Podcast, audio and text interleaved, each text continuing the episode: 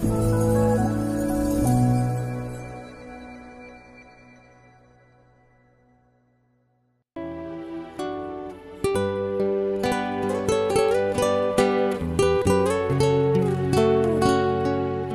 mời quý vị thư giãn với chương trình Fata của truyền thông dòng tên.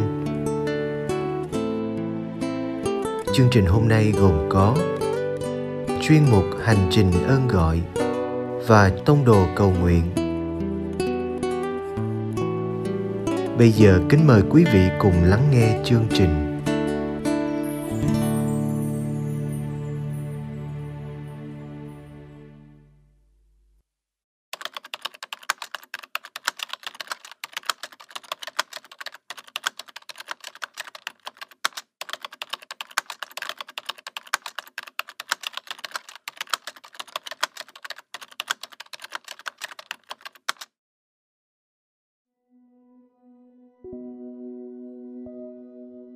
Chúa gọi tên tôi. Khi bạn không yêu thích công việc của mình, nếu chúng ta không yêu thích công việc của mình thì sao? Liệu chúng ta vẫn phải hết mình với nó? Câu trả lời là đúng thế. Nếu ở trong hoàn cảnh không có sự lựa chọn nào khác thì ta vẫn phải nỗ lực hết mình và chấp nhận công việc.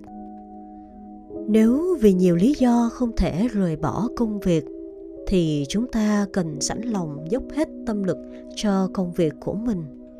Như những bông sen không phàn nàn về bùn lầy, nhưng sử dụng bùn lầy để làm cho những cánh sen xinh đẹp bừng nở, thì cũng vậy, chúng ta cần kiên trì và cố gắng hết mình và đồng thời, chúng ta cần cố gắng tìm ra điều gì đó mang lại năng lượng cho đời sống mình, như các hoạt động giải trí hoặc công việc thiện nguyện.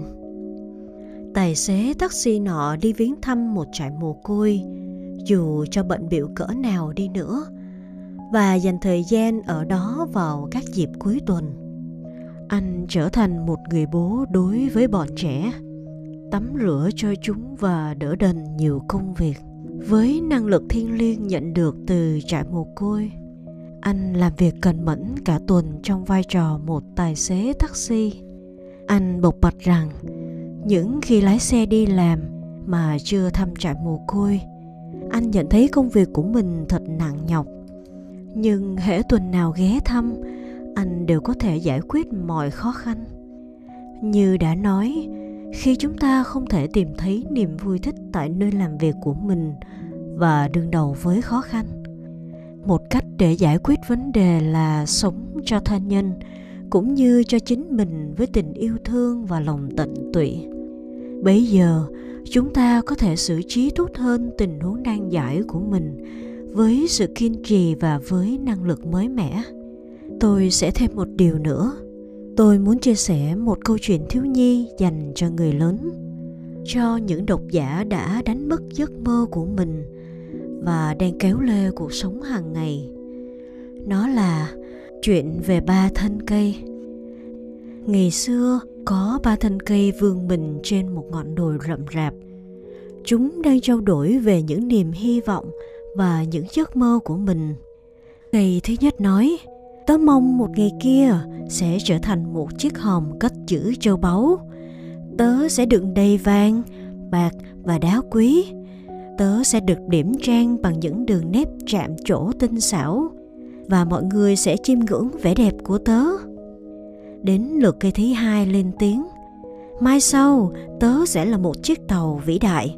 Tớ sẽ đưa các vị ông vua và các bà hoàng vượt qua các đại dương để đi đến khắp nơi cùng cõi đất.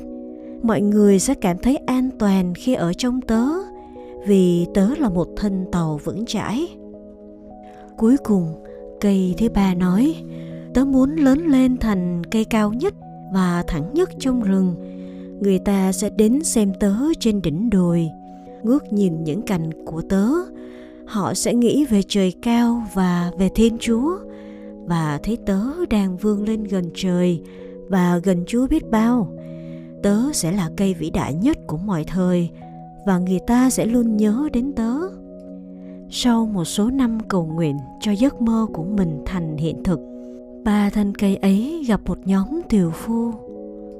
Bước tới chỗ cây thứ nhất, một tiều phu nói, chà, cây này mình có thể bán cho thợ mộc và anh ta đốn nó cây thứ nhất cảm thấy vui, đinh đinh rằng người thợ mộc sẽ biến mình thành một chiếc hòm đựng châu báu. Tại chỗ cây thứ hai, anh tiều phu nói, cây này coi bộ vững chắc đây, ta nên bán nó cho một xưởng đóng tàu. Cây thứ hai rất hoan hỉ chắc mẩm rằng mình sắp trở thành một chiếc tàu khổng lồ. Khi anh tiều phu bước tới chỗ cây thứ ba, nó hoảng hốt nghĩ rằng nếu mình bị đốn hạ, thì những ước mơ của nó sẽ tan thành mây khói. Anh tiểu phu nói, mình chẳng có nhu cầu gì đặc biệt cả. Vì thế mình sẽ lấy đại cây này và anh đốn hạ nó. Khi cây thứ nhất đến tay các thợ mộc, nó được làm thành một chiếc máng đựng thức ăn cho súc vật thế rồi, người ta đặt nó trong một cái chuồng và phủ đầy cỏ khô. Đó hoàn toàn không phải là điều nó đã nguyện xin. Cây thứ hai được xẻ ra và đóng thành một chiếc thuyền đánh cá nhỏ xíu.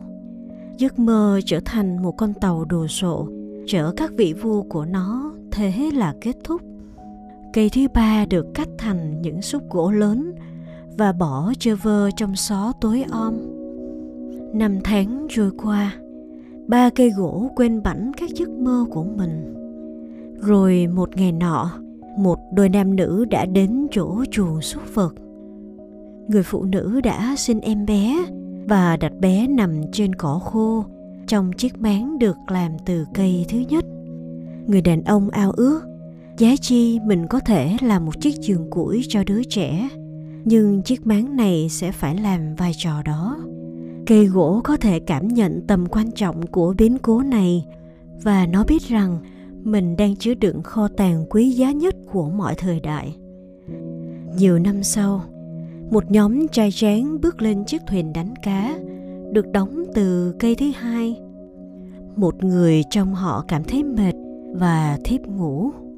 Trong khi họ linh đinh trên sóng nước, một cơn bão khủng khiếp nổi lên và cây gỗ nghĩ rằng nó không đủ vững chắc để giữ an toàn cho nhóm người này. Họ đánh thức anh chàng đang ngủ. Anh ta đứng dậy và nói, hãy yên đi. Thế là cơn bão tách lặng. Bấy giờ, cây gỗ biết rằng nó đã trở vị vua các vua. Cuối cùng, cũng có người đến lấy những thanh gỗ của cây thứ ba. Nó được vác đi qua các ngã đường trong lúc dân chúng nhạo cười, người đàn ông đang mang vác nó. Khi tới nơi, người ấy bị đóng đinh vào cây gỗ và bị treo lên cho đến chết trên đỉnh đồi ấy. Sang ngày chúa nhật, cây gỗ nhận ra rằng nó đủ vững chãi để đứng trên đỉnh đồi và nó gần thiên chúa biết bao bởi vì giêsu bị đóng đinh trên nó. Sứ điệp của câu chuyện thật rõ cho dẫu thực tế đầy khắc nghiệt, những giấc mơ cao quý nhất vẫn còn đó với chúng ta. Một giấc mơ phục vụ cho món châu báu quý giá nhất, cho vị vua vĩ đại nhất và cho đấng cứu độ của niềm hy vọng và lòng từ tâm là chúa chúng ta.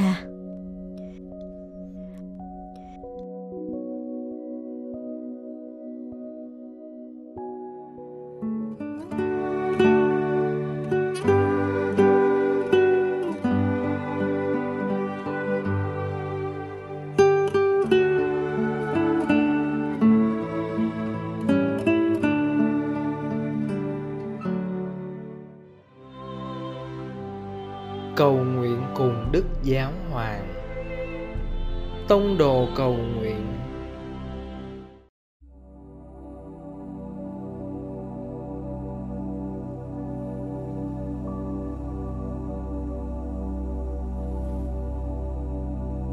Cùng Chúa Giêsu trong ngày.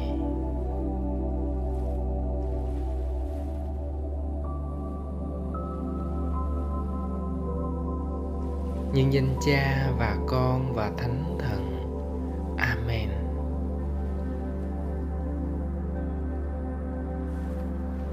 Đức Giáo hoàng Benedicto XVI nói rằng, con người không phải là một hữu thể tự do, tự tạo con người không tự tạo ra chính mình con người có tinh thần và ý chí, nhưng cũng mang bản tính tự nhiên liệu con đã cảm tạ chúa về thể xác này chưa?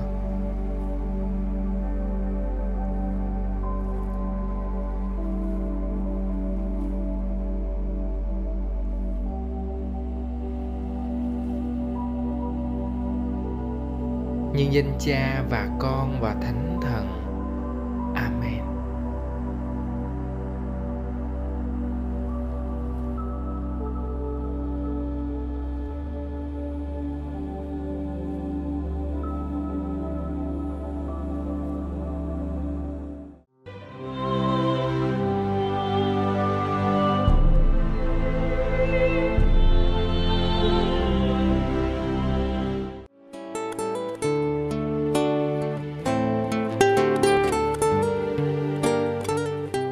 Cảm ơn quý vị đã theo dõi chương trình. Xin Chúa chúc lành cho ngày sống của quý vị.